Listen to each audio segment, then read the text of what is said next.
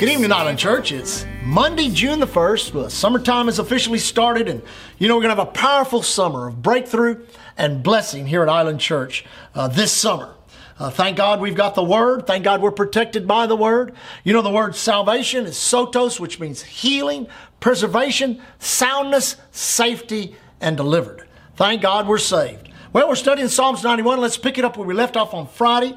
We were looking at verse 2 where it says, I, I will say of the Lord.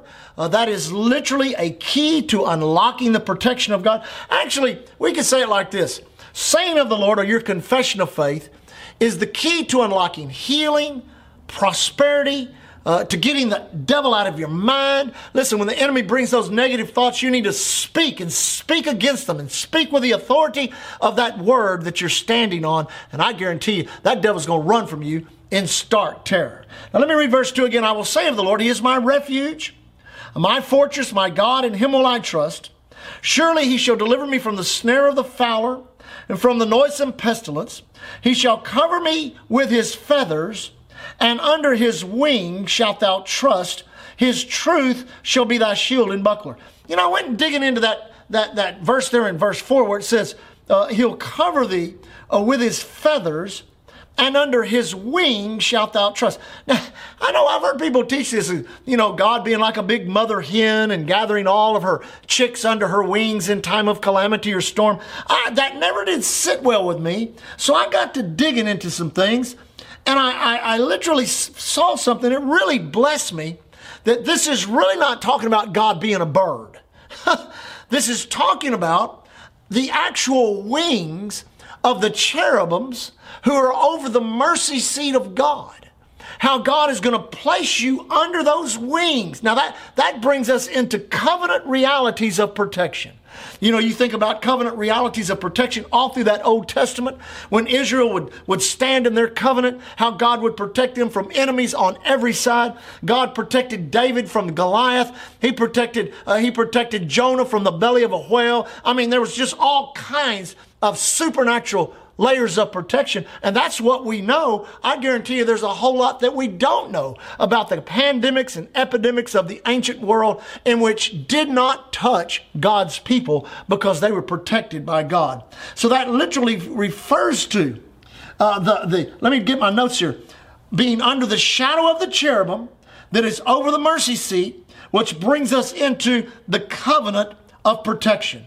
And then literally it says, let me find it there. Back up in verse uh, verse three. He says, "Surely he shall deliver thee from the snare of the fowler." Now, this can refer to a hunter. Actually, the word hunter in the Hebrew would be a more correct translation.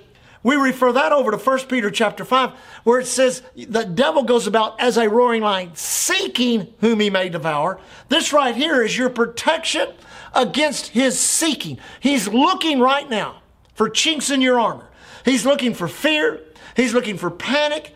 He's looking for all kinds of emotional reactions to what's going on so that he can, now listen to me very closely, so that he can, by permission in your life, begin a strategy of torment in your mind, painting the picture of you being sick, of you dying, of you being out of money, all of the things that he comes to steal, kill, and destroy. You've got to stand against that. You've got to speak against that. And you've got to see yourself abiding under the wings. And it's not, listen, for them in the 91st Psalm, it was under the wings of those cherubims over the literal tabernacle that they had right there uh, over the, uh, uh, what was it called? The Ark of the Covenant, in which those cherubims had those wings stretched tip to tip over both sides. That's not, that's not our covenant. Our covenant is the one in heaven that has the blood of Jesus on it and the cherubims overshadowing the blood of Jesus. God says, I'm going to place you right there under the feathers of that covenant that you have in Christ Jesus. Man, I tell you, I don't know about you, that's, that's shouting territory for me. That's a powerful, powerful revelations. It says, now, now notice verse 5 Thou shalt not be afraid. Now he begins to address fear. Listen, when fear rises up, it has to be addressed by your confession of faith. I don't know how many times in my life, getting on airplanes in third world countries, going into jungles, going into areas where there was war, going into places where I had to say, Fear, get out of my mind, get out of my life. I was in a particular place one time, sitting in a, in a, uh, in a, in a cafeteria, cafe, And uh, I was in a conference in a, in, in a nation and in that nation, in this particular area of the nation, uh, there was a war going on. They were, they were bringing truckloads of men's uh, bodies who had been shot and killed uh, during, these, during these battles that were taking place. And in this, this, this cafeteria, which was connected to the hotel I was in, there were some characters in there that I mean, I couldn't tell whether they were military or what they were. But sitting there eating a meal, I felt the spirit of fear come on me. I mean, I just got up from that meal. I went up into my room. I got on my knees. I began to speak to that fear. I began to pray in the Holy Ghost. I began to worship God. And, you know, that was about 11 o'clock in the morning, which was about 3 o'clock here in the afternoon. At that exact time, I mean, excuse me, it was about 3 o'clock in the morning here. At that exact time, at 3 in the morning, the Lord woke up a pastor friend of mine and said, You need to pray for Rusty right now. And so right there, God woke someone up, got in agreement with me. That fear lifted off me, and we were able to complete that conference. And the power of God ministered to those people very mightily. Listen, you've got to serve God. You've got to, you've got to trust in God for your protection. I like that. Thou shalt not be afraid for the terror uh, that comes by night, nor for the arrow that flieth by day, nor for the pestilence that walketh in darkness, nor for the destruction that wasteth at noonday. Now notice verse 7. A thousand shall fall at thy side, ten thousand at thy right hand, but it shall not come nigh thee. Only with thine eyes shall they behold and see. Now, notice the phrase it's the reward. It's not the judgment of the wicked, it's the reward of the wicked. I don't believe we're going to see the judgment of the wicked. I don't believe the church is going to be on the earth and the church is not going to be in hell or in the bottomless pit or in Hades to witness the judgment of the wicked. But listen, the reward is of the wicked is what? It is the wage of sin. I believe a lot of what's going on now with a lot of these epidemics, these diseases, all that is going on in the earth is the wage of the sin of humanity. Y'all have heard me say this in service many times that the paycheck of the sin of man is paying its highest wages right now. We're seeing the wage of sin just across the board. Uh, since this pandemic has taken off, People are committing suicide.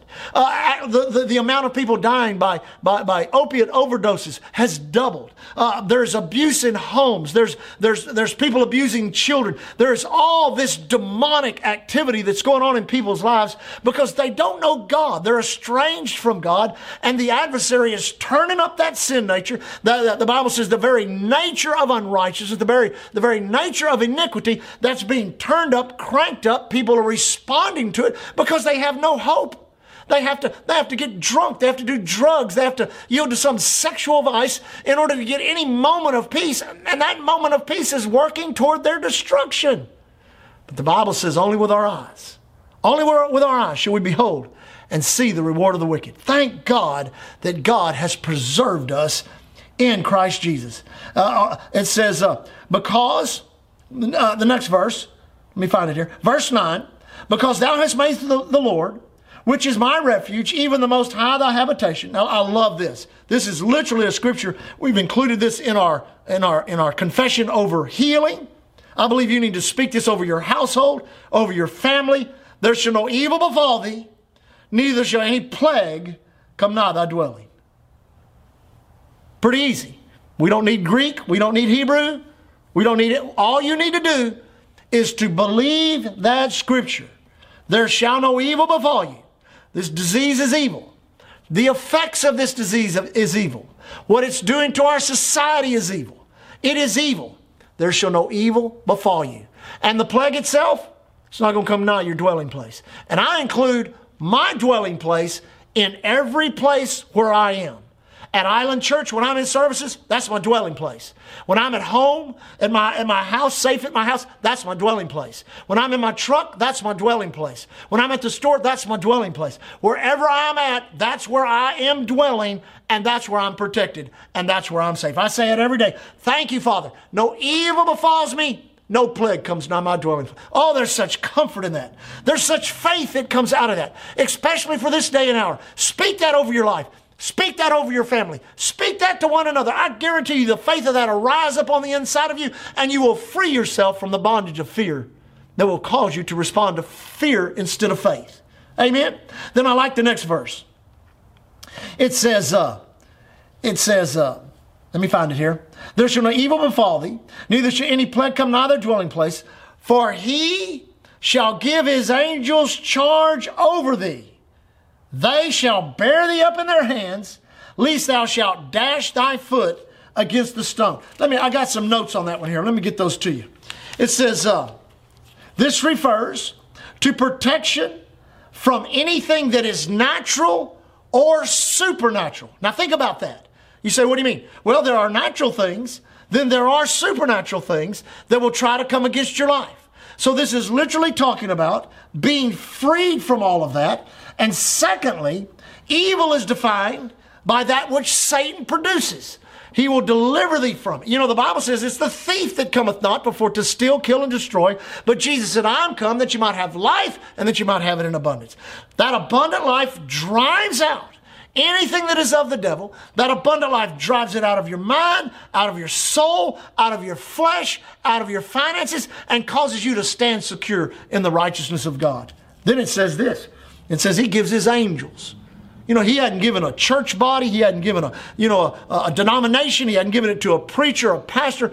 He turned this over to the angelic host. Two thirds of the angels, which are still activated on your behalf, they are the ones who are heirs to salvation that have come to serve the body of Christ. And God says, I'm going to dispatch angels to you.